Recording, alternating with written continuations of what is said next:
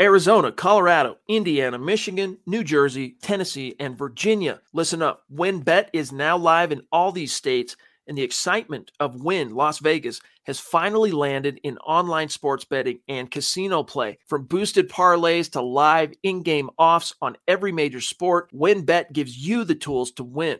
Sign up today for your risk-free $1,000 sports bet. Download the WynnBET app now or visit wynnbet.com to start winning.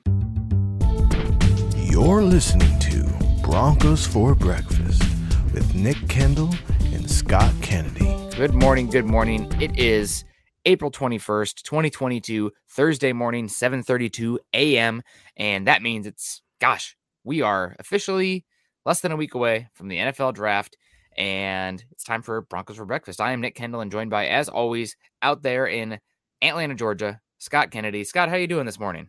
I'm good. A week away. Uh, feels oh. like it's been, you know, a long time coming. You know, it's it's you know, I covered recruiting for so long, and by the time you got to signing day, you're like, I'm tired of these kids.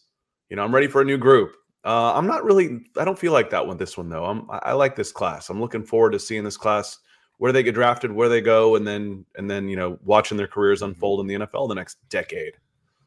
Yeah, it's going to be fun to see how it plays out. I am a morbid curiosity now at this point, and thank God not having to take a part in it. But how are the quarterbacks going to fall? I've, maybe we can have a topic about that uh, later on, maybe on your channel or this one too, because it doesn't involve the Broncos anymore. Hallelujah! But um, after the Carolina at six, it gets a little bit questionable. You know, maybe Atlanta at eight, and then after that, I mean, New Orleans, maybe Pittsburgh, maybe I, who knows. So really curious, really, really curious to see what happens with the quarterbacks. But let's say hello to some people in the chat here. Good morning to one of our favorites, Ethan. Good afternoon, Jensen Broncos country. Ethan, I hope you're doing well, and uh, hopefully you, even though the draft is almost gonna be here and then come and go, keep pestering me about those linebackers because maybe eventually I'll come full circle. You never know. Don't don't give up on me, Ethan. Good morning to you, Luke. Wright. Good morning, Nick and Scott in Broncos country. Good to see you, Luke. We got Bryce coming in saying good morning, trying to sneak in and listen while I'm at work. Well, uh, it's probably a little bit better than sneaking in and listening while you're showering, which apparently is a big uh, a big subsect of our population here. So uh, scrub it up. I mean, I guess you know, good for you guys. Body bodily hygiene is important. Uh, having you know, everybody knows the stinky kid from middle school you know, and elementary school. it's a little bit like motorcycles, you know, a, a real motorcycle rider. It doesn't matter what you ride as long as you ride. Yeah. I, I don't care where you listen, as long as you listen. Thank you for being here. Absolutely. Well, good morning to you, Bryce, and uh, hopefully you can still contribute. First off, hope glad you can listen. Second, hope you can contribute to the chat because that's what makes this group so special. You know, a lot of people, a lot of people in this uh, sphere, Broncos sphere, football sphere in general, have podcasts or show, and they're darn good at what they do. What makes this channel special though is you guys. I mean, for real, like it's the back and forth, the way that you guys drive the content and the conversation. We're just vehicles for your ideas, and you guys kind of steer us uh, the right way. We're some racehorses, I guess. We got the blinders on. Uh, and EJ coming in, bonjour. Ooh, we got some French coming in this morning. Nick and Scott in Broncos country. Good to see you, EJ. US Dave in the house. Good Thursday morning, Bronco people. Sunny days in the house. Oh, he's saying drink your coffee, Scott. Sunny days with the thumbs up, coffee emoji, and the thumbs up. Good to see you. Kayleon Green, good morning to you. Kayleon smoking that cigar. Clayton Huron, morning, guys. Good to see you. Stone Cold Tim or Tim Bo Slice TV on Twitch. Good to see, good to see Kimbo you. Slice. You Timbo remember Kimbo Slice, YouTube sensation? Yep. Did he pass Kimbo away? Slice. Did he pass away? I think he had like. I think a, he did. Okay. Well. I kind of forgot about that. Those those dead or alive get harder as you get older. Yeah. Yep. Gosh, uh oh. Um, I'm only 30 and I feel that way, Scott. Uh, Timbo Slice. Uh, morning, fellas. What's up, Broncos country? Good to see you, Timbo. Hope you're doing well. Clayton also says, Got time to finally catch a morning show. Starting to work later, too wet outside. Smash that like button and share, guys. Thank you guys so much. And I listen to Clayton's advice. Make sure you come in uh, wherever you're listening Facebook, YouTube, etc., etc. Click the thumbs up, click the uh, heart reaction, care reaction, whatever it is, uh, whatever emoji you prefer. And then uh, share the show as well. And make sure you're subscribed. Mark Schrader coming in. Go ahead, Scott. Uh, Mark says, "Good morning, guys," and a uh, couple couple nice comments in here. We got some some new folks coming in. Uh, PD Swag says, "Good morning." So stoked to finally catch one of these live. You guys are awesome. Well, thank you. You're awesome. We're glad to have you here. Dale Fleming also said, "I made a live Broncos for breakfast. I'm so proud." Falling Sloth coming in here. So good morning, Broncos country. Had a school book all our animal encounters for the week and then cancel. Well, that sucks. So I'm off today. So by surprise. Well, sorry for you, but glad you can uh, glad you could join us. Yeah. Glad you could make the show for once. Uh, not drinking my sloth coffee today. I think Clayton asked what we are drinking. I'm drinking Cafe Britt Altezano. It's a Hmm. seven on the one to ten dark scale, and it's damn good. Altezano from Cafe Britt. I like it a lot. Free publicity for Cafe Britt in this show. It's it's a it's a niche, I but know. get I'm going to clip it and I'm going to send it to him and say, "Send me a check, or just send Or me a free free coffee.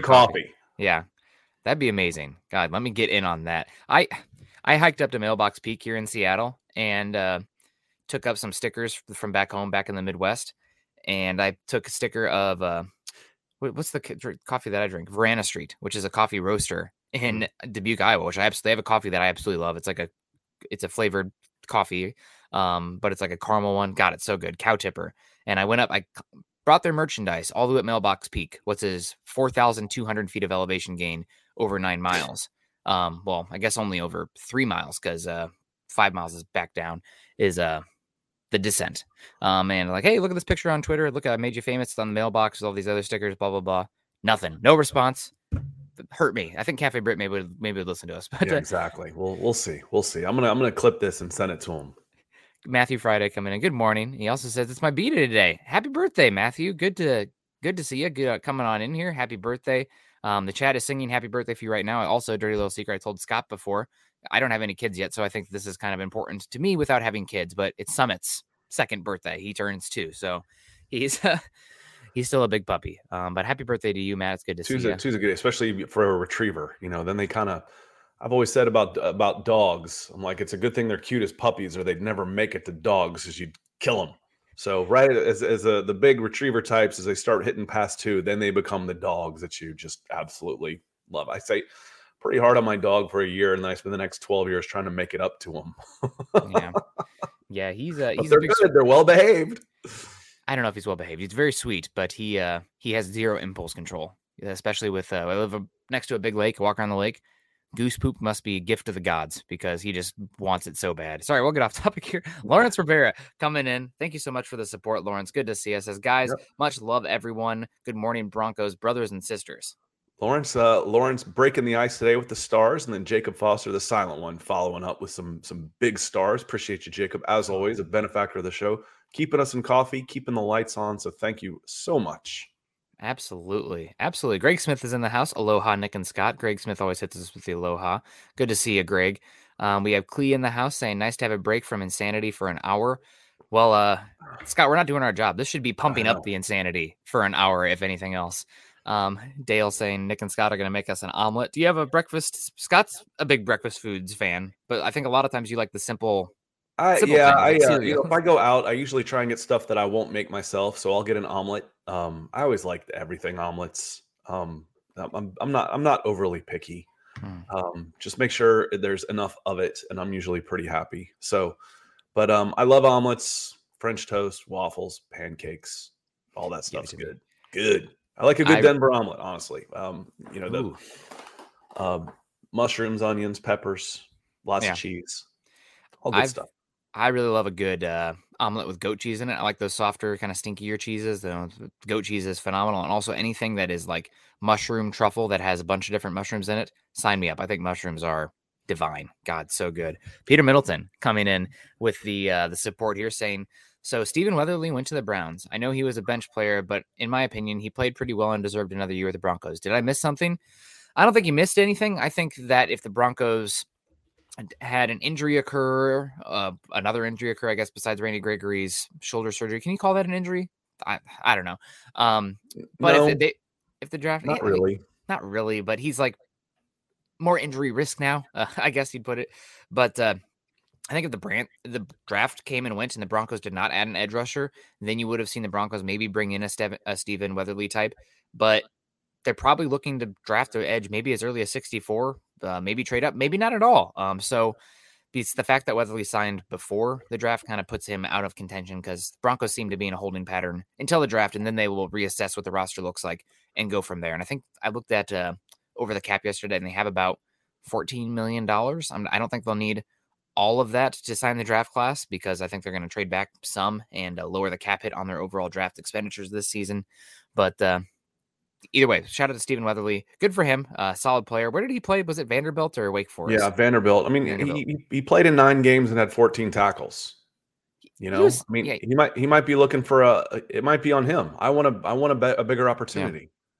You know, it's Yeah. not just you, you might want to bring somebody in and say, yeah, but I, I only I didn't play last year. I want to go somewhere where I can play.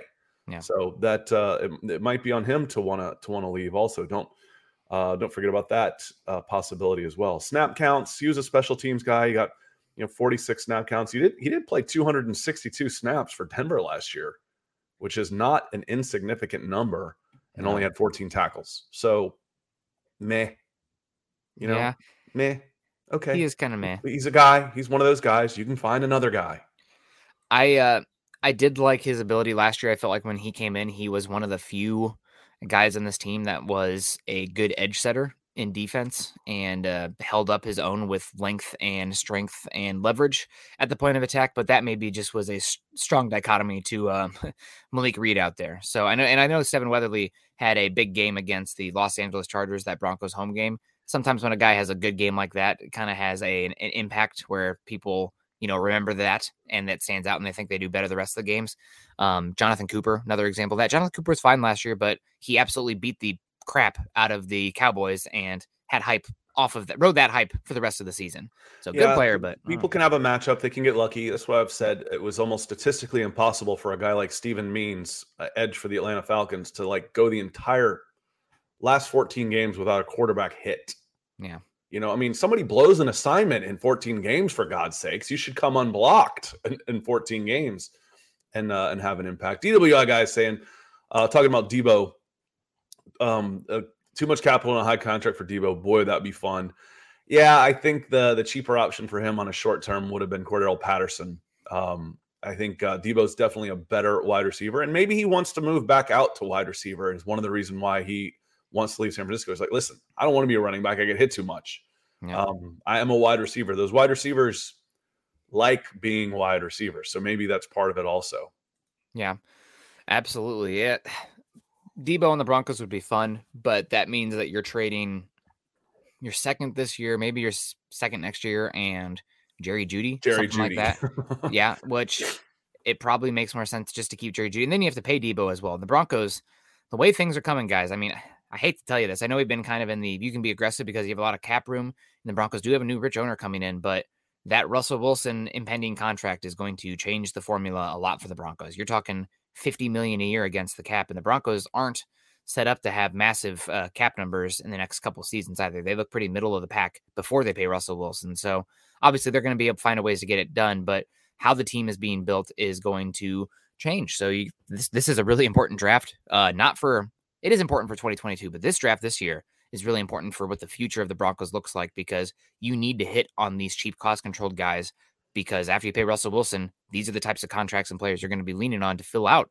a lot of your roster. So uh, good luck to Paton. This is a very important draft for this Broncos Well, team. and there's been there's been scuttlebutt that the cap is going to have a big increase in the very near future, and it sure feels that way. The way some Yeah. of the contracts have been going out, TV money and, uh, is coming. you know, people the people complain about you know salaries of players and stuff. I'm like, you let me know the next time an owner goes broke, okay? Please. You know, I, would rather have the money going to the players. It's Yeah. if, if you want to blame anybody for the cost of contracts being out of control, blame yourselves. Blame us. We're the ones watching the TV. We're the ones buying the products. We're the one paying the inflated ticket prices. Until we do something about that, price of sports is going to keep escalating. Yep. It's uh capitalism there. Uh, Paul coming in. Good morning, Nick and Scott. Good to see you. Clayton asks, in this draft, do you guys think we'll pick up a blue chipper? It's definitely possible, but at 64, your odds of landing a blue chipper is pretty. I'd say what, probably like one in 20, something like that. Maybe beyond. Let's just say round three and on, because pick 64 is the last pick. Getting a true blue chipper, which to me means a building block piece, you know that does happen, but I would say it's probably about one in 20 um, for those picks after the top 64. I think it's zero because blue chipper describes what they are before the fact. Ooh, you are. You're right. Honestly, you're correct. Blue so chipper it's is zero. You're not Yep. going to get a guy that is a blue chip. You, you talk about a blue chip prospect, a blue chip recruit. Now, can they develop into a building block, kind of. yeah, uh, develop into one of those guys? Then yeah, you can. Yeah. You can. Um, but the of getting you know getting a Yeah. guy you know a grade A coming coming off out of the blocks at 64, no, you, you can't. Can Yeah. you get a guy that can be a Pro Bowl player at 64? Yeah, you can. It's just a lot harder. That's a good call. Um, words matter, and you're right. Blue chip is kind of determines like it's like a five star guy. Even if a guy goes on to be good in the NFL and becomes a first round prospect, he wasn't a blue chip recruit because he wasn't a five star recruit. Right. He was a he was a sleeper developmental guy or underrated. Uh, that he you know he wasn't he wasn't a blue chip prospect. Yep. So Absolutely. no, the odds of getting a, a, a guy there, you know, unless you know it, it you, you start falling to the Warren Sapps, Randy Moss, the guys that fall for off the field reasons. Um, you know, they were smoking dope or something. You know, back then. Um, you know, because to me, Sam Williams knocks on the door of that blue chip prospect status, but he gets knocked off of that pedestal because of the questions that surround him. I think he's, I think he's pretty darn good, Nick. Yeah, I know you're right. Uh, Fra- you know who else is pretty darn good? Franklin Peterson coming in with the five dollar super, saying good morning, everyone. A little bit late, Franklin. You're just in time if you're, uh, you know, helping us support with the five dollar supers like this. Uh, go Broncos! Thoughts on Cam Jurgens, uh, Nebraska center at pick 64? I was talking to some people yesterday, and I would say that uh, if Cam Jurgens is there at 64 and the bird board falls a certain way, then this could be a possibility. Um, so I would be okay with it. I think that center is probably the position that can the Broncos drafting somebody in day two of the draft is probably going to make the biggest impact on what this team looks like in 2022, offensively speaking. So, and I think Jurgens, a lot of people have him as center number one. So, uh, if they took him at 64, it's not a p- position of value, so to speak, because you can find centers throughout the draft. But at pick 64, you're resetting the cost control of that position. You're getting an athlete with some length as well and some size, some versatility. I get it. One thing about Cam Jurgens, I will say that uh, does concern me a bit is that he had, I think, three or four poor snaps at Nebraska this last year. Um, that resulted in you know botched snaps, fumbles, et cetera, et cetera, which is a good good rate. Um, you want to watch out for that. I, if you guys remember, that was a big deal, a big deal for uh, Connor McGovern as he transitioned from guard to center for the Broncos, and then he got it kind of squared away. But uh, definitely watch for Cam Jurgens at 64. I think that's a actually a distinct possibility for the Broncos. Yeah, I think it gives you ability to move them around too. I mean, Yeah. usually center can play guard, guard can can play center. Um, doesn't mean that's their best position, but interior line, I kind of group those together as as guard center for sure. Absolutely. Ryan coming in here saying Broncos and biscuits for breakfast. Great way to start the morning. Good to see you, Ryan. Also, we got Barack coming in. Good morning. Broncos for breakfast. Good to see you, Barack. And DWI guys, Ethan saying P- Pro Football Focus changed rankings again, so mock draft was weird today. Um, go ahead, Scott. Um, good. This is the, I know they changed them. What was it? Monday night or So was it changed it Tuesday night? We did our first draft. Um, I think it. I, th- I don't it- remember, but anyway, it was yeah. right after one of the shows. I think it was right after the building the Broncos. Uh, so I think they changed it Tuesday night, and we did our first mock draft with it on Wednesday morning on my channel. So we're going to go through it. We want to do one today on Yeah. Thursday before we get into the weekend. Go through PFFs because some of the guys that we were getting bad grades for have now moved up. Thank you for catching up, PFF. Huh, that's Um, shocking. so we're we want to uh, we want to go through a, a live mock draft to close the show, and we can burn through those in about ten minutes at this point. So yeah. we'll get into that too. And I think Pro Football Network still has the uh, draft class option is from the 2020-11 class. So uh, that's they, they're just a little bit behind. Um, Kayleon saying, Nick, who was the female on the show Saturday trying to get on? Oh God, uh, that was Kendall, uh, Pro Football Focus, and you can follow her on Twitter and Kendall Valenzuela. Kendall Valenzuela. Yep, there was a Kendall I went to high school with, and she was cute, but I knew it was never going to happen because uh, Kendall Kendall is just you know it's it's, it's awful. It's just can't be done. It's against the rules. So uh, no, she was God brilliant. Um, really well spoken. Really enjoyed having her on. Uh, make sure you guys are following her on Twitter. Former Seattle native, went to Denver, and now with uh, Pro Football Focus. So she did disparage Cincinnati a little bit. Sorry guys if there's any Cincinnati listeners on here, but um, having moved from Iowa to the Pacific Northwest, I I, I kind of get it. No, you, and you, that's one of the reasons you live in places like that. You know, you Yeah. like it to be a little calmer. You know, a little a little slower as far as that stuff goes. But it, it, anywhere I've gone, I could find places to get in trouble. Yeah, that's- there's That's there's true. something going on everywhere if you want to find it. And Peter just coming in saying a blue chip would be very unlikely, but Simmons was a third rounder, Wilson too, and Tom Brady was a sixth. So Yep. that that wasn't the point. Just to, to clarify on this, typically when you're talking the using the term blue chipper, you're talking about before the fact, not what do they develop into. Yeah. So blue chip guys go first. That's why they're they're they're blue chip prospects. You don't say he's a blue chip player, you say he's a blue chip prospect. So you're predicting the future with the term blue chip. So can you get a Pro Bowl player at 64? Yes, you can. Will you get a blue chip prospect, one of these guys with all the bona fides, all of the the intangibles, the the size, the speed, and all these things? No, because a blue chip prospect goes in the first round. Hence, the ta- that, that's what that means. Yeah. So, just want to try and, and be clear on that. That the and, it, and, it's just a play on words, really. Can you get a blue chip guy at? And it was just the way the question was asked. Um, can you get a guy at 64 who can be a big contributor to the Denver Broncos? Yes, absolutely, you can. Yeah, absolutely. And Trevor coming in here. Good morning to you, Trevor. Good to see you. Hope you're doing well. Happy Thursday. Uh, Nick and Scott, what is the likelihood that the Broncos draft speed wide receiver at 64 since KJ has been inconsistent? If so, what wide receiver do you see them drafting? Thanks.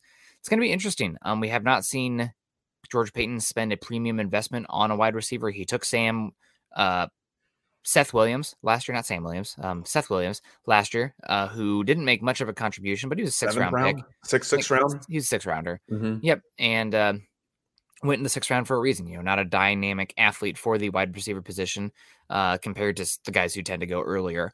But uh, we haven't seen what premium investment at the position looks like. We also don't know what the offense looks like with Justin Outten, with uh, Nathaniel Hackett, with Russell Wilson. So I think it's possible. However, racking my brain, who are the like actual, you know, like KJ Hamler speed guys that would make sense there at pick 64? I, you have Calvin Austin, mm-hmm. who is that kind of player, but other than that, I don't really. Velus Jones, Tennessee. Velus Jones, yeah, he's he seems similar to me that in that way in that regard. Yeah, the big issue with Velus Jones is that he is old as heck for a wide receiver. He's going to be 25 years old. Um, Wan'Dale Robinson, it's another one that's kind of a more gadgety than wide receiver, but you could say KJ Hamler's a little gadgety as well. And for me, I could see it, but you just want to get good players in here. Um, so if they want to get speed up with 64, they love Calvin Austin. I guess I could see that, but I think that's probably more you're probably going to see what that looks like in later in the draft this season if you do bring in a speed guy not 64 and also then you reprioritize in the 2023 draft and beyond for reassessing those wide receivers because then you'll have uh, KJ Hamler and, and uh, Jerry Jeudy potentially only on one year of control left. That was when it makes sense to bring in a rookie. Then you can, you know, groom them for starting in 2024 and beyond. Lawrence coming in says, I think there are certain climates that are worse than others geographically. You know, Buffalo. Uh, anybody playing uh, beast in those environments that we might want to take. Um, not quite sure what that means.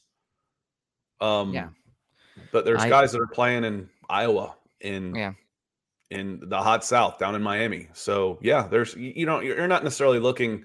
Okay, this guy is a mutter, so I want to make mm. sure I'm drafting him because we're going to be playing in the rain. You're you're looking for for players, and it's kind of nice, you know, that stats can be inflated if I'm playing, you know, in, in good weather all the time, the West mm-hmm. Coast guys. Um, but for me, that means more in baseball than it does in football, Nick. Yeah.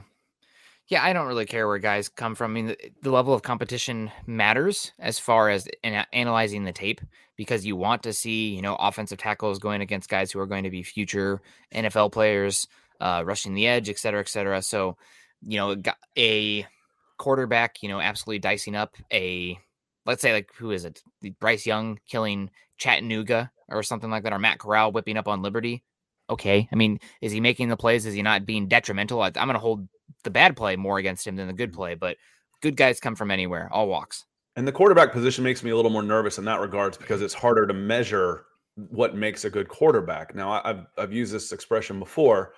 I don't care the level of competition as long as that player is dominating it, but I do mm-hmm. then want to see the measurables. You take Adrian Peterson and drop him in Northern Iowa, he's still Adrian Peterson. That doesn't change. Yeah. But if you've got a guy dominating at Northern Iowa or someplace, you know, a, a, smaller level of competition, and then you bring him in and he's a little undersized and he's a little under speed, he's a little under athlete, he just happens to be dominating that competition, then it's a little bit more of a worry. It's one of the reasons, you know, why do I like Troy Anderson so much? He's at Montana State. Well, who couldn't dominate at Montana State? Well, he's he's a monster athlete. You know, yeah. he's one of the best athletes in this draft at, at any position, let alone linebacker. Six three and a half, 243 pounds, running four fours and jumping 39 inches. That translates. So the the ability he's dominant, he couldn't do anything more at his level yeah. of competition. Couldn't do anything more. Did it all. Yeah. and then he's an athlete. He's got an athlete, an athleticism profile that puts him at the top of the class. So that's why I like a guy like that, despite the lower level of competition.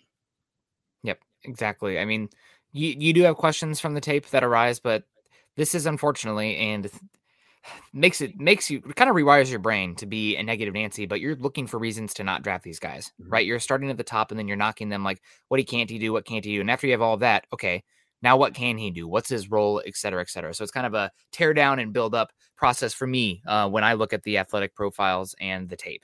And it's nicer covering NFL draft in that regards because you can be a little bit more honest than when I did recruiting mm. because. Mm-hmm you're select you're you're trying to bring players and they're choosing you and when you start being negative about them yeah. their fans get really weird. So you know yeah. you'll hear me you won't hear me talk negatively a lot. It'll be the reverse positive. You know he's not soft. I just like to see him be tougher. He's not too short. He just needs to get a little bigger. He's not too slow. He just needs to get a little quicker. I'd like to see a little more burst that kind of stuff. And this one you can say you can be a little more honest about it and say yeah. man i don't think he's fast enough uh, yeah. when we're when we're talking about those type of things because these guys don't have a choice yeah. where they're going to school. They're not choosing you and validating that you know that Northwest Dakota State, Texas A&M is the best place in the world because he chose me over you. I knew that. Well, Scott Kennedy says the guy sucks. Scott Kennedy's an idiot. Um, Both can be true. might be. Right? Might be. Uh, Max Power coming in with two pounds. All right. Yeah, two pounds. Yeah. Thank you so much, Max. Uh, would you take a receiver at 64 if they're best pay- player available? Yes, I would. I think wide receiver is a valuable enough position, and I'm treating this draft much more about the long term health of the Broncos than anything else. Now, it would have to be a pretty obvious BPA for me because I'm looking at interior defensive line, edge, linebacker, safety, offensive tackle, cornerback, all before wide receiver. But if uh, I'm looking at uh, Dane Brugler's uh, list of wide receivers right now, if any of the top eight guys for me specifically, eight guys are there at pick 64. I have to think long and hard. Um, and I'll just list the first round guys here because they won't be there. So uh, we'll just get them out of the way. Garrett Wilson, Jameson Williams, Drake London, Chris Olave, Treylon Burks. Those guys are not going to be at 64 unless something happens where, you know, Laremy Tunsil bong video release right before the draft. Um, after that, though, there's some, there's a, three names that maybe are there at 64. I don't think they will be, but you know, there has to be at least a conversation for me uh, with Jahan Dotson at Penn State, Skyy Moore at Western Michigan, who I love, and uh, somebody we haven't spoken about much on here, but a very good player. And if his medicals uh, pass, then might be one of the steals of the draft in George Pickens from Georgia, who pretty much missed this entire season, has incredible acrobatic plays on tape. If you guys want to get hyped about a wide receiver making athletic highlight plays, go look up George Pickens um, freshman year. People thought he was going to be a top 10 pick before that injury. He's kind of weird because he uh 6'3, 195, can put on a little bit of weight, ran a sub 4'5, 40, 4'47, which is good, 32 and 3 eighths arm length, eight and three quarter ha- hands. For somebody who makes the acrobatic plays on the size that he does, to have the small hands like that is so weird. Um, but he's a really good player. If he was BPA at 64, then I would have no issue with it. I think uh, if the Broncos did take a wide receiver at 64, that might be a little bit of a Jerry, Jerry Jeudy step up because you are on the potential chopping block for being moved or something like that, uh, just contractually speaking, and maybe getting some value back for the 2023 draft. Um, and this is, again, we talk about taking a wide receiver at 64. We talk about taking a running back at 64. Unlikely, exceedingly, exceedingly unlikely. But there's a reality where maybe that's the direction to go. And I know people will scream, you know, oh, why would we take a wide receiver here? If you guys remember the Broncos, because he was there, and also you guys, I like to use personal stories for the Broncos that make sense. I mean, it was the 2016 2017 season. Broncos had the no fly zone still going with an elite defense. Quarterback was not so good anymore, but elite cornerback groups. And then just two, two years later, the Broncos cornerback room was one of the worst in football uh, in Vic, with Vic Fangio in uh, the 2020 season. So guess what? Needs fluctuate quickly. What you think is a strength right now can be a weakness just a year from now. Football is volatile teams are cyclical, and uh, if you want to keep something strong, you invest in it. So I, I think, especially at pick 64, people get way too upset about specific needs and whatnot. Just get good players that fit your scheme that are valuable that you think can hit. That's the most important thing. Yeah, if you have one of those guys that drops that you absolutely love, again, you're not. People talk about like best player available like it's a yeah. Bible. You know, if I've got a board of one to a hundred, I might consider 45 through 70 basically the same guy. They might have the same grade. I mm-hmm. might just like this one this much more than the next one.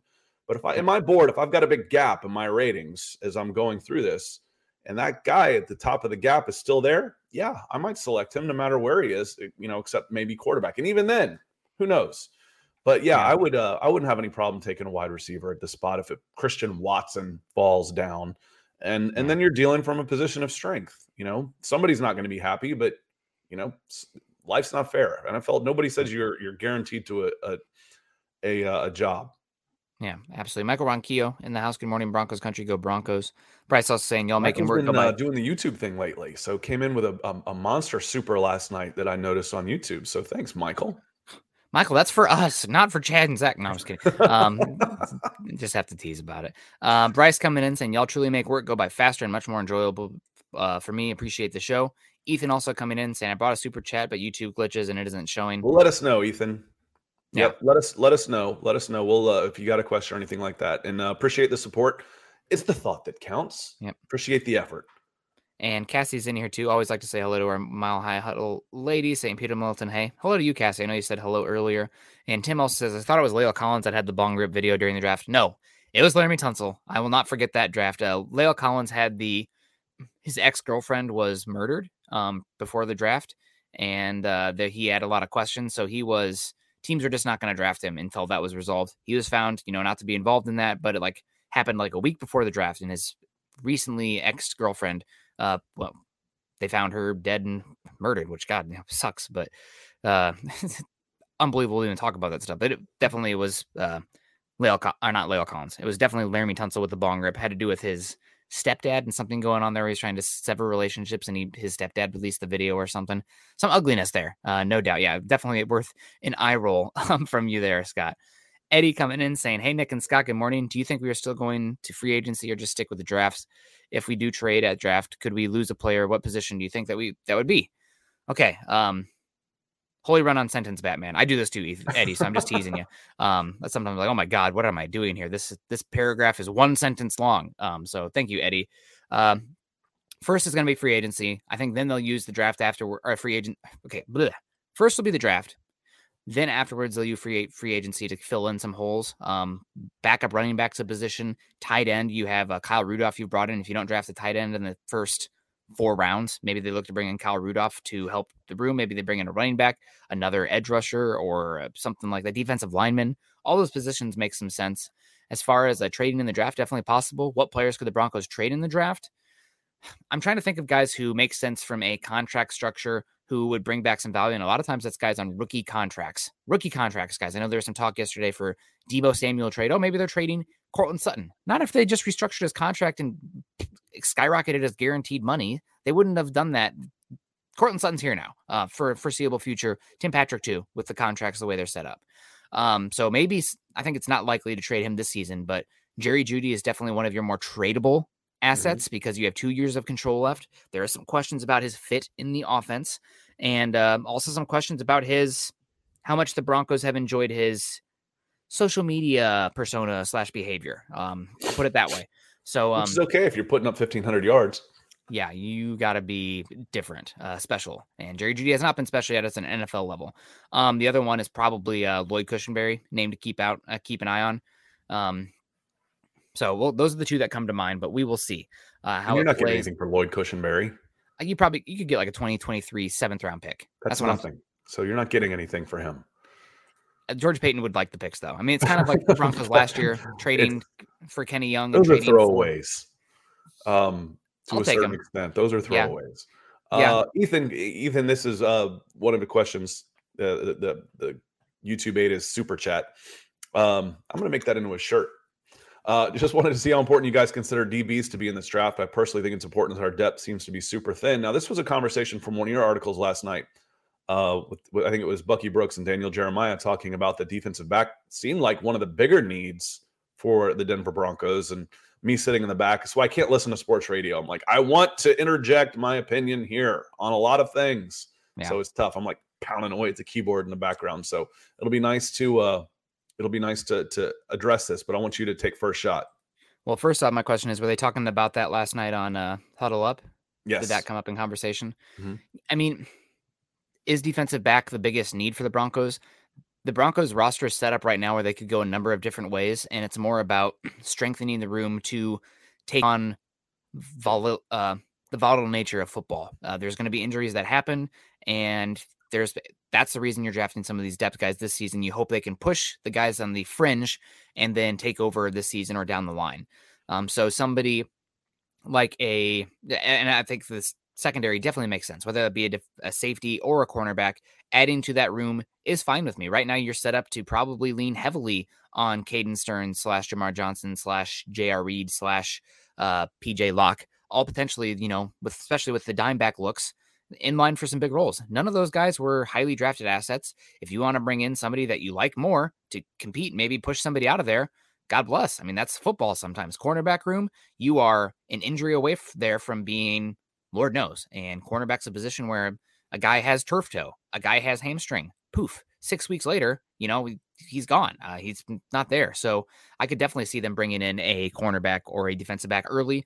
I would push back slightly as far as it being the biggest need. And I know that the segment they had was they have to pick one. But I was put, and that's what I wanted to yeah. say is like this wasn't like a written article where they had time to like really think out their thoughts, proofread, and go back through it and do a little yeah. bit of research. This was kind of off the cuff. It was a podcast, wasn't it, Nick? Yeah, it was a podcast you know, so. I give them a little bit more slack on that because we do this, and there's things. That's why we always say, listen, if you got a question or a comment, maybe I want to clarify. Hit, hit, me after the fact. It gives me a little yeah. bit more time to answer and, and clarify my thoughts and, and speak like you know, no, you can't get a blue chip at 64. Well, Scott, that's a more, you, you, can't say that. Look at all the guys that got drafted after this. That wasn't the point. That wasn't yeah. the point. So maybe I can say it yeah. a little bit better, uh, you know, in writing. So I give him a little bit of slack yeah. on that one, coming off the cuff, saying, yeah, defensive backs a big need. That said, you can play 10 defensive backs, yep. you know, in a game, you know, so, and you're going to need six corners. You know, when you're when you're in dime, you're looking at two safeties, four corners, or three and three. Mm. You can you need 10 defensive backs. You don't need, it's nice. A lot of people don't have two defensive backs, but if you were to take a top three defensive back, a top four defensive back in the draft that makes the top four of your squad, he's going to make you better. He's going to play a lot. And yeah, you could do that at 64. And it's really hard to hide defensive backs in today's NFL with how passing oriented the league is and with just the talent of the offensive ball and how the rules are set up. It's a space position. So um, and it's also a system. Uh, I was listening to an athletic show yesterday. Where they had a data analyst on to talk about uh, positions, and it's a, it's a system fail or it's a failure system where the first player to mess up, the whole system fails, rather than the first player to succeed makes the whole player succeed. It's a difference between like wide receiver uh, or edge rusher versus offensive line and defensive back. So um, for offensive line and wide receiver, you'd rather have a guy who is so godly that uh, you can go to them no matter what, and then the whole unit succeeds. Like a passer, like when uh, Aaron Donald is at his best, you can play whoever next to him. He's succeeding, therefore the whole unit is succeeding. If you have Jalen Ramsey back there, but you're playing with two other scrubs, they're avoiding Jalen Ramsey and picking at the two other scrubs. So even though you have Jalen Ramsey, it does help you to an extent. There's some scheme stuff. This is obviously uh, dumbed down some, but you want to have uh, your floor, your worst player level of play as high as possible in the secondary. So investing in the secondary makes a lot of sense there. Also, like I mm-hmm. said, secondary is an injury position. Um, it's a position where even if you're dinged a little bit, your play can drop a lot. So mm-hmm. having three, four, five cornerbacks out there that you trust really helps you. And this is going to be probably emphatically true in the AFC West, where I think all of these teams right now are going to play a lot of 11 and 10 personnel. I don't see a team that is loaded up at the tight end position um, with talented tight ends that are going to be trying to go, you know, old school smash mouth 1990s 12 21 personnel ball. Um, this is going to be throw it around the yard type of division. So secondary for sure. It's a pass happy league. And, and Nick, I listened to about the first 35 minutes of the athletic pod that you sent me about edge rushers and linebackers. And the thing that got uh, that I was starting to get a little annoyed with, I'm like, they're talking about the the evolution of the league and they never mentioned rule changes. I'm like, yeah. one of the reasons they've had so many evolutions to this league is because of all the rule changes that have benefited the passing game. Every mm-hmm. single rule change in the last 50 years has benefited the passing game. Mm-hmm. And it's becoming a seven on seven league, except, you know, instead of pulling a flag, you you can hit the quarterback, just not below the waist, yep. not above the shoulders. So you've got a target about that big where you're allowed to hit him. So it's uh having more defensive backs is a good thing. Mark Schrader, you're awesome. Says, Good morning, no question today, but really enjoy uh, you both. Well, we really enjoy you as well. Thank you for being here. Uh, you are a big help and contributor to this show, uh, literally. So thank you very much. Yeah, absolutely. And uh, Lawrence Rivera coming in saying, I'll be out of service this weekend. So if you guys do a show, I'll watch it later. Much love, everyone. Um, we got Julian, uh, Julian coming in. I don't recognize this name, Julian, Mhm. saying uh, Welcome, Julian. linebacker or cornerback should be the first picks, then pick uh, Jelani Woods later. Man, I I'd be fine with how this plays out, but I'm not married to any of this. Seriously, Mhm. the only positions right now with the Broncos where I'm like maybe they shouldn't be taking it at 64, uh, for me specifically, is fullback, duh, uh, kicker, punter. We'll just get that long snapper, get it out of the way. There's not even a fullback anymore, Nick. It's not even a position anymore. yeah, yes, unless you're Kyle Juszczyk. Um, but I would say a quarterback's a position at 64 with how this roster is set up. You should not go quarterback. A pure guard doesn't make any sense for me with how this team is set up at 64. Now, if they are right tackle guard or center guard, then okay, but a pure guard doesn't make sense for me. After that, honest to God, I don't care. Um, I will add the caveat that this year specifically, I don't have any tight ends that are worth the 64th overall pick for the Broncos. Now, other years there would be guys that are worth that. It's not so much the tight end position itself, although that is devalued, but it's the prospects available uh, for tight end. I wouldn't take any of these guys myself at pick 64, but um, really, you just got to let the board fall to you. And if the best player available at pick 64 is Jaquan Brisker, safety, hallelujah. Best player available at pick 64 is Kyler Gordon, cornerback, awesome. Quay Walker, linebacker, hallelujah. Kenny Walker, running back, okay. I get it. I don't have any problem with that, honest to God. Um, so real good flexibility, and that's a shout out to George Paton doing what we've screamed about on these shows for years. For years, free agency. You need to make your roster as complete as possible, so whatever you have uh, can go take the field, and you're comfortable with that before the draft even happens. then when the draft comes, let the board fall to you. Guys that fit your scheme, guys that fit your culture, guys that fit your specific metrics, positional value allotment, et cetera, et cetera, all come into play so you can take a really holistic approach to the draft and not hold yourself back. You don't want to limit your options. It's already hard enough to draft and hit picks. Our- Your odds are already too low. Why limit your options? String guy comes in, says, uh, Scott, why is Zach so opposed to drafting a, a running back one in this draft? I'm not convinced we have a guy in the roster who can hold up as running back one through 17 games in the playoffs. Uh, a couple of reasons here. Uh, String, I appreciate the question, and we're talking. Um, uh, talk uh, went a lot last night. Zach Kelberman, for those of you on on uh, that aren't positive that just watch us in the mornings, huddle up pod. Um, couple of reasons. One, you've got an RB one. You do, Javonte Williams. Two, at 64, there's probably other ways you can use that that pick that will help the team more because you've also have Mike Boone. This is something Nick and I have talked about a lot. If you are talking about a running back in the second or third round, it means Mike Boone is done. It means they don't trust Mike Boone to be a second running back because you do. You need two. You've got two. You're paying a second guy very well right now. So he also believes in Mike Boone. So that's another reason. And three, you can get guys. You know, if I'm I'm looking at a, at a board here right now, and I'm like, okay, let's say James Cook, who's ranked 90th on NFL mock draft database, and you reach for him and take him at 64, I might get D'Vonte Price in the sixth, Yeah. who's 6'2, 205 pounds, running four fours out of FIU. Um, you know, so there's there are guys you can get. So it's not necessarily against taking a running back. You're going to need a third running back. You're going to. Yeah. You might need a second one. That's the question about Mike Boone. That's the big question we still have. It's Yeah. about taking a running back early. They don't want to take a running back early. And frankly, I don't want to take a running back early for this team either. I'd, I'd rather use that at tackle, at edge, at corner, uh, one of those three positions before I'd even think about taking a running back uh, at that spot. Yeah, I agree with you completely. And uh, I am very much uh, running backs don't matter. That's always a little tongue in cheek. I don't like paying running backs big second contracts. I don't like using a first round pick on a running back. I don't like really even like using a top 40 pick on a running back. But uh, this is a good transition to our topic earlier. The Broncos' most uh, valuable weapons on the team for 2022, and this is the conversation. this is this is funny. Somebody's like, "Where's Nick? You've been uh, invaded by you know, body snatchers or something." Um, I think the most im- valuable and important, ex- excuse me, the most important Broncos offensive weapon this season for the way the roster is set up right now is Javonte Williams. Mhm. Um, because right now, for one season specifically, I don't trust Mike Boone as the number two just because I don't know Mike Boone as the number two option. Uh, he could be very good, but you're not paying him like he's great. You're paying him like he's a number two, which is okay.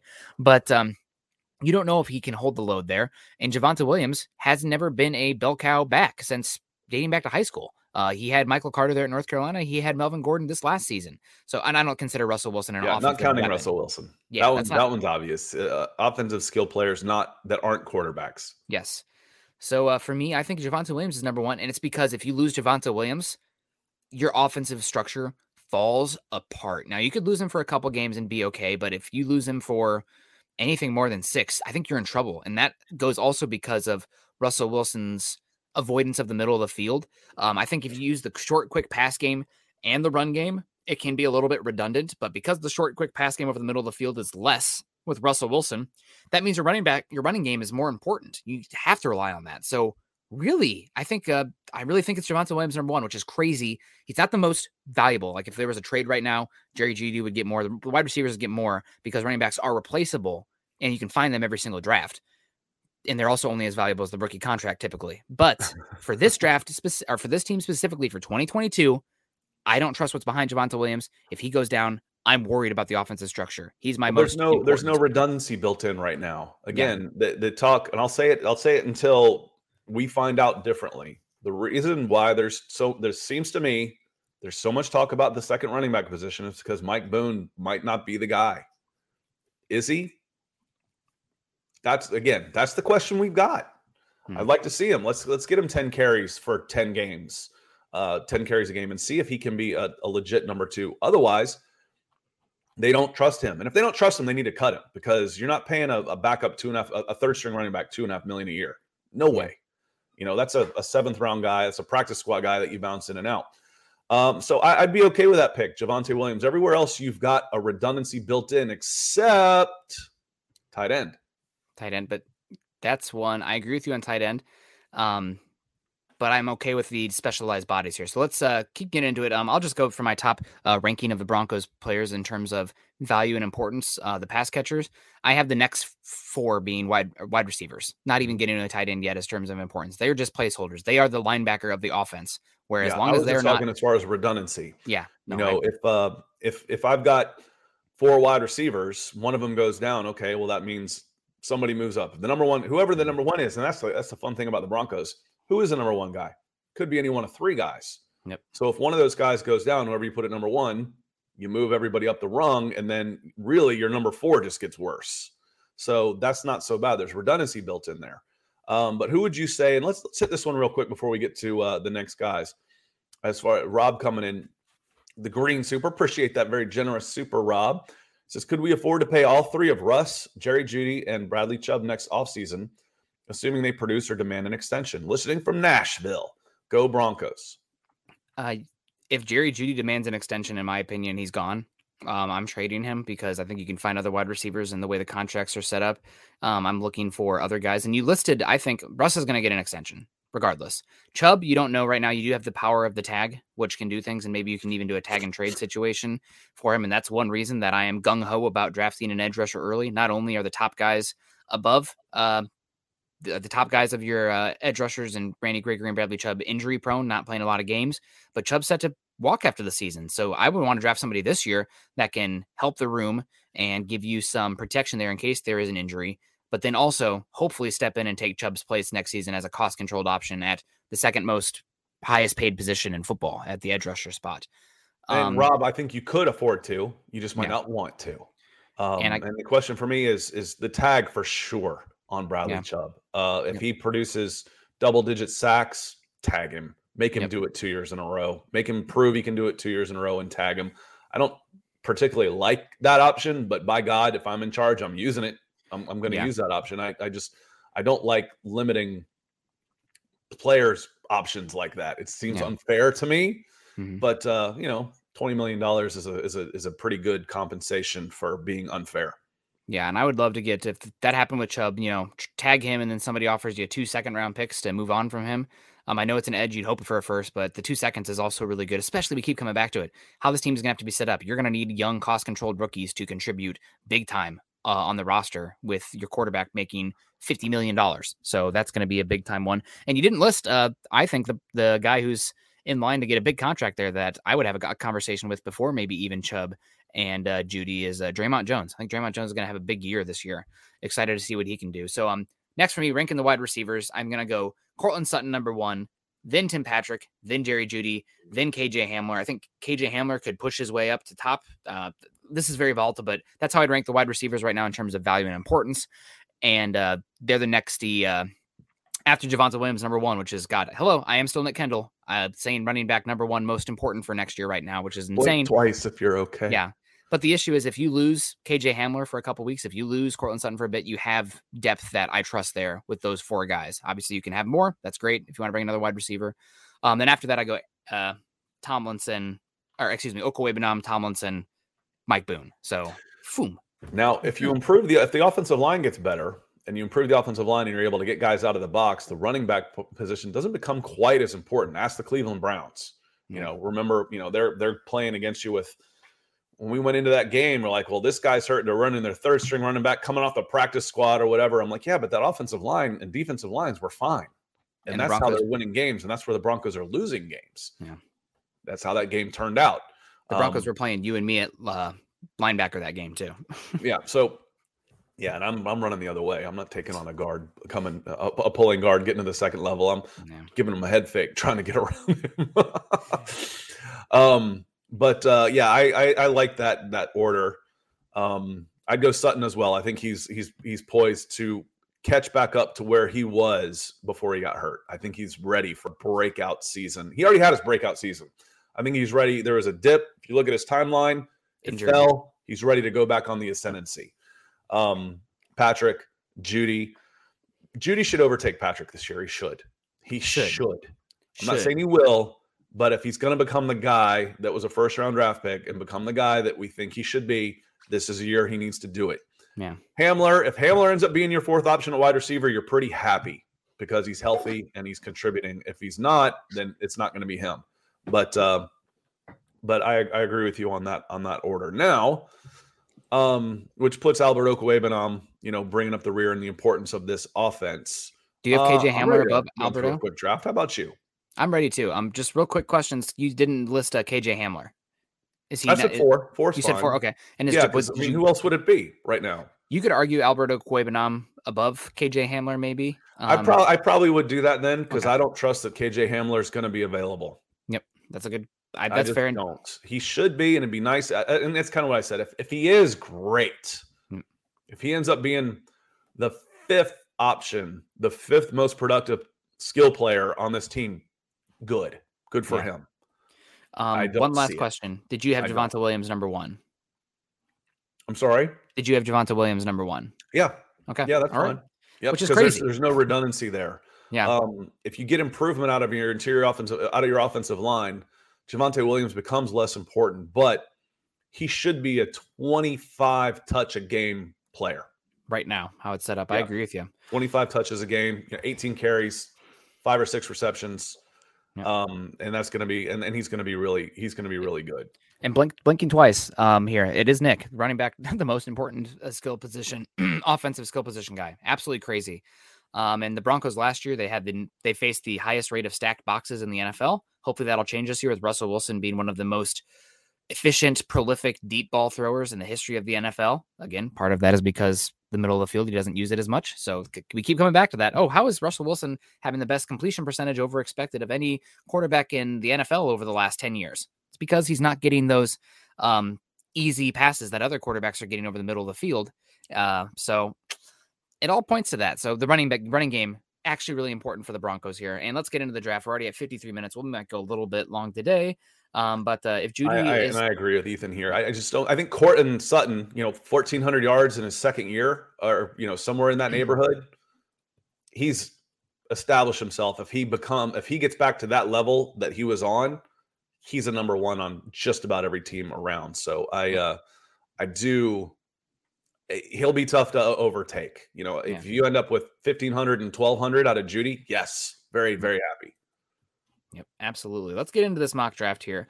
I'm excited to see uh, what all this looks like here at the new board. I have a feeling we know some of the players that we're going to take, and uh, I'm going to this time I'm going to cheat. Everybody keeps giving us a hard time on the mock drafts and then post us their God blessed, actually, I guess, God forsaken uh, Pro Football Network mocks where they're drafting Aidan Hutchinson at pick 64 and then uh, getting Travon Walker at pick 75. Nick, look at this one. This one's much better. Don't send me your PFN mocks. I'm I can't handle it because I'm, I like to draft on hard, and that's what the PFF mock draft simulator is because they always the guys that I like are almost always gone. Um, and that's especially true when Scott's drafting with the Falcons in front of me, taking the guys that I'm interested in. So um, here we So I are. I, kind of want to go up to the top here and see where they've got going again.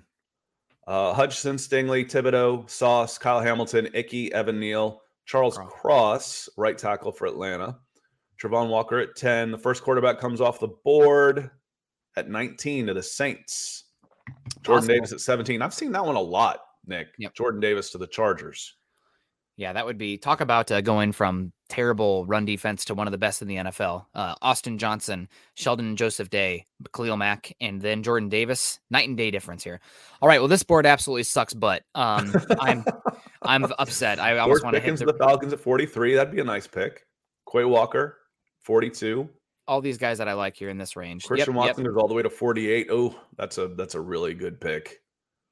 If you can get him there. Pascal got moved up, so his rankings got moved up. There's your there's Logan Hall for you. Troy Anderson of the Cowboys. Interesting.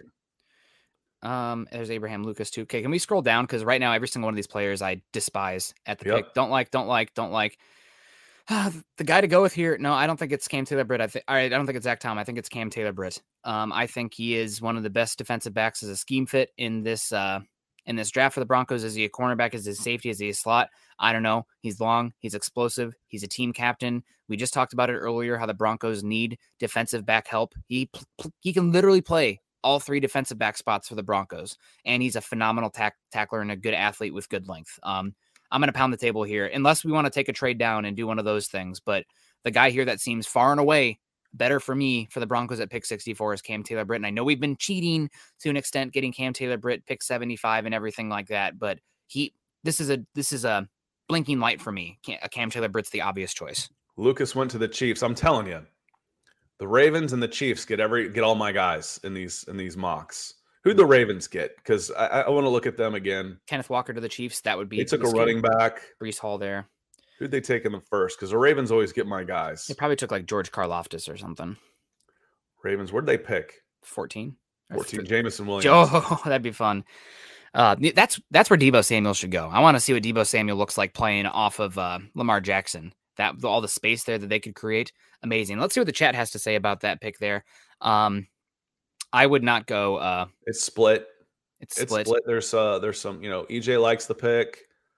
Um, let's see. Uh Kathy, uh Perrion Winfrey was not on the board still. I don't believe. I didn't I scrolled up, but I didn't look at him. Dale likes the pick. Michael does not.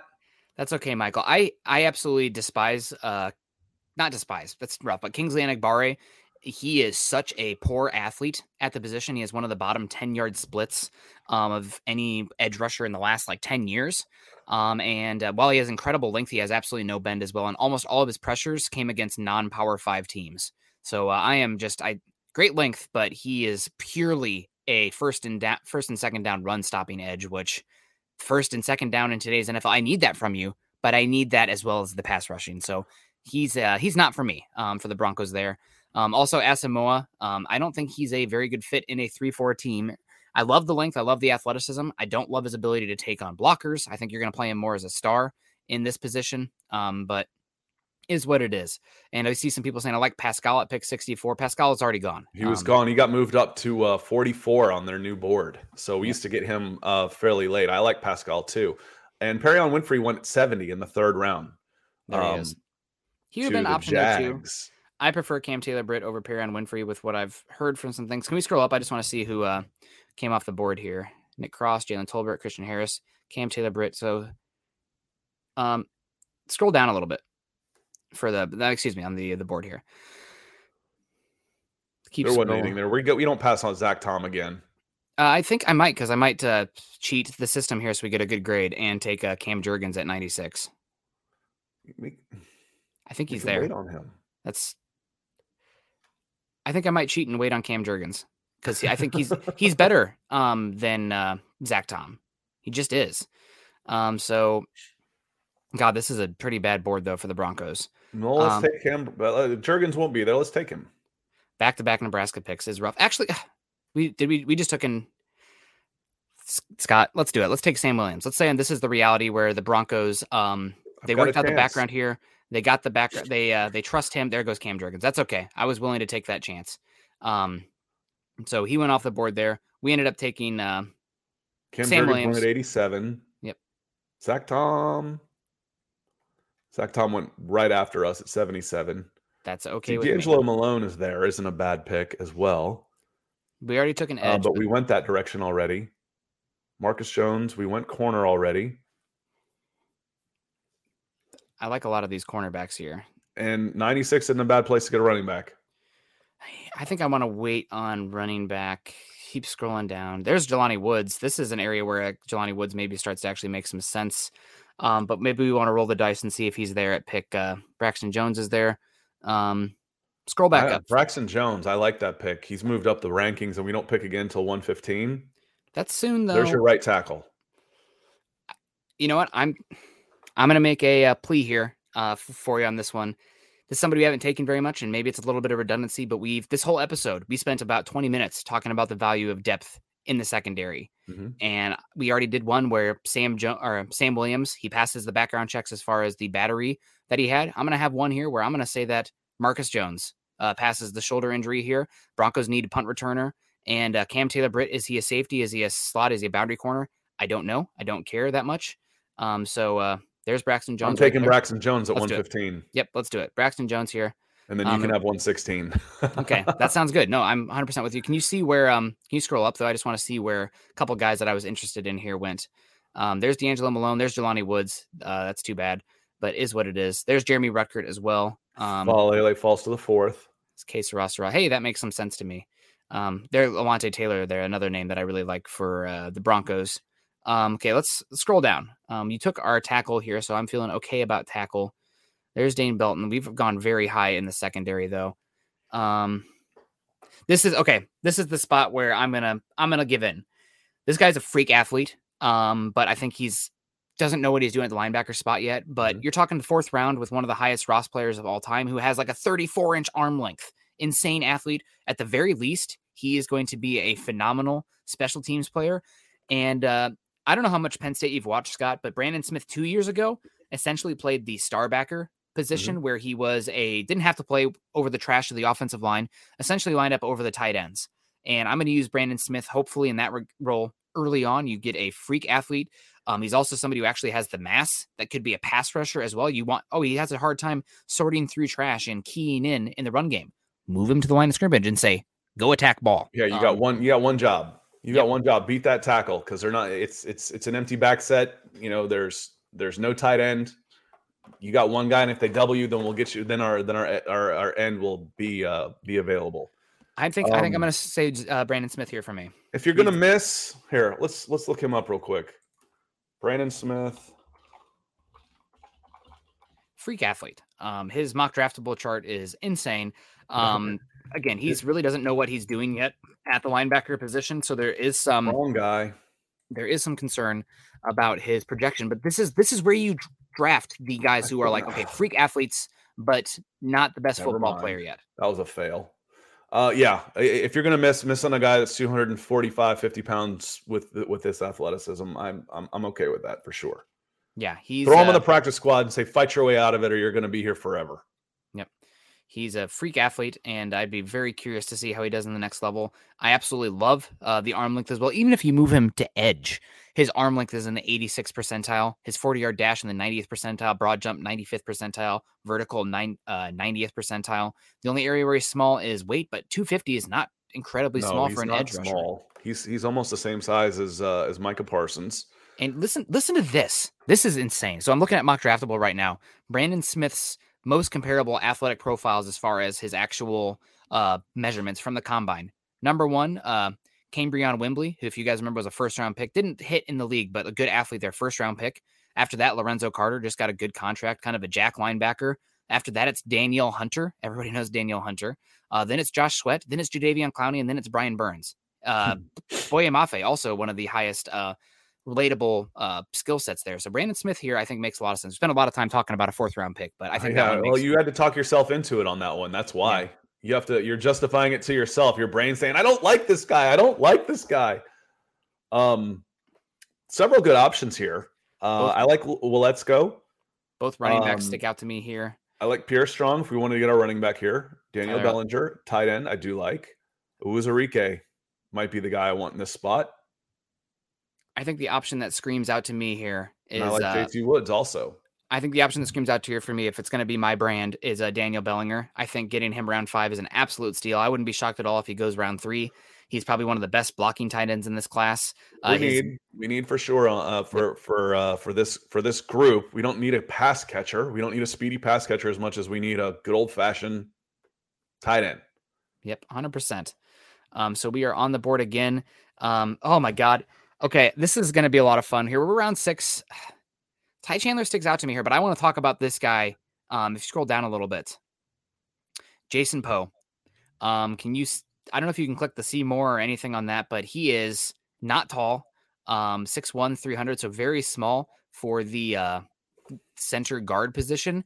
He tested like an unbelievable, unbelievable athlete at uh, Mercer's Pro Day. He played some center, he played some fullback. I know he's a little small, but he has similar arm length to that of uh, of uh, Tyler Linderbaum, um, similar weight to that of Tyler Linderbaum. I think he's super discount Tyler Linderbaum to get him in the sixth round here. I think is a a dice roll that's worth it because he is that level of athlete. Um, I think this is uh, again sixth round. You're betting on something like that here. He's small, but outside zone scheme.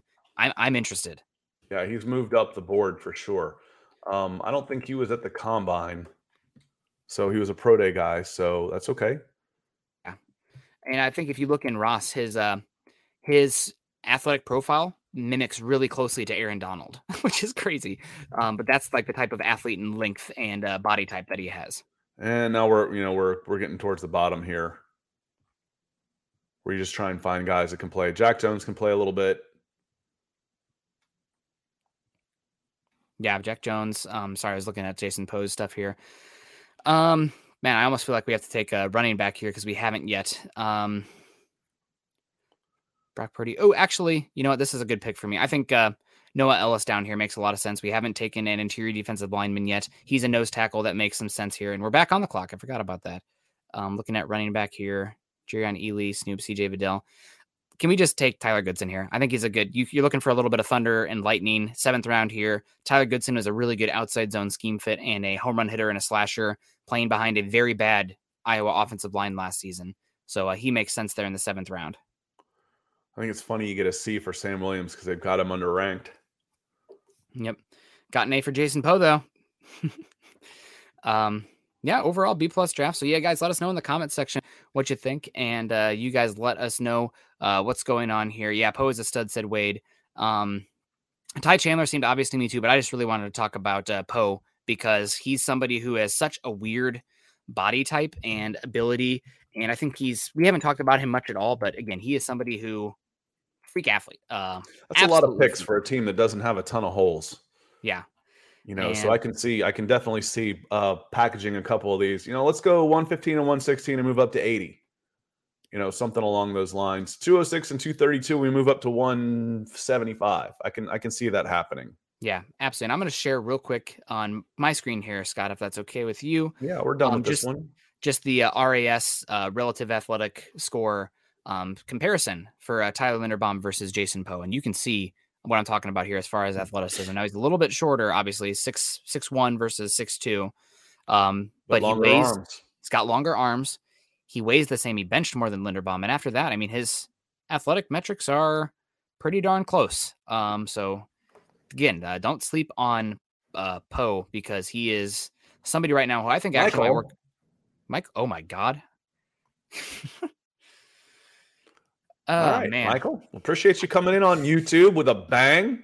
So, um, thank you for finishing us off here. Uh, yeah. Thank you, uh, thank you, sir. Can't say enough about your generosity for sure. So, thank you, sir, yep. very much. Wow, that's uh, different, Michael. Kerr. Thank you, Michael. Michael Ranquillo coming in.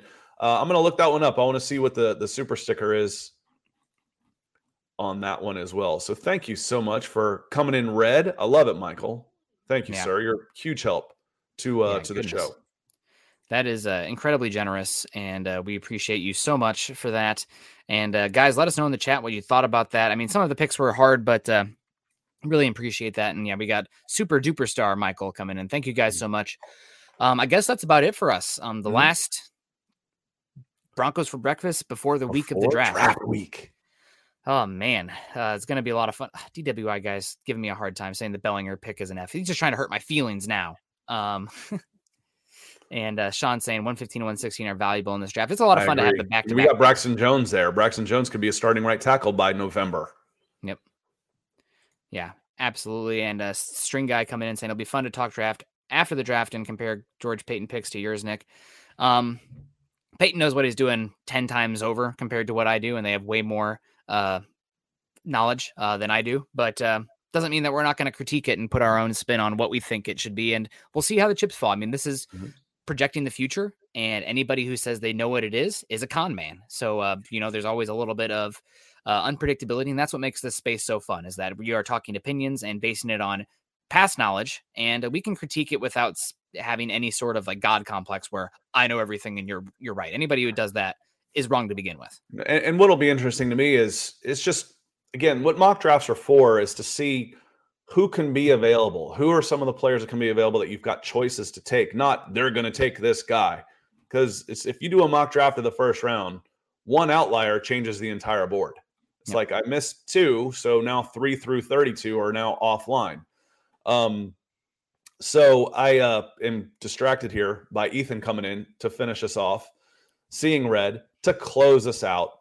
But it'll for me, it'll be interesting to see, you know, how close are these guys that we're taking in these spots to where they came off the board. Yeah. Because now that I think the PFF their their rankings are getting closer to where we like the guys uh, to a certain extent too. And and Ethan, Michael, uh, Mark, all of y'all coming in today. Max Power, everybody that came in today to support the show. You're friggin' awesome. We love you.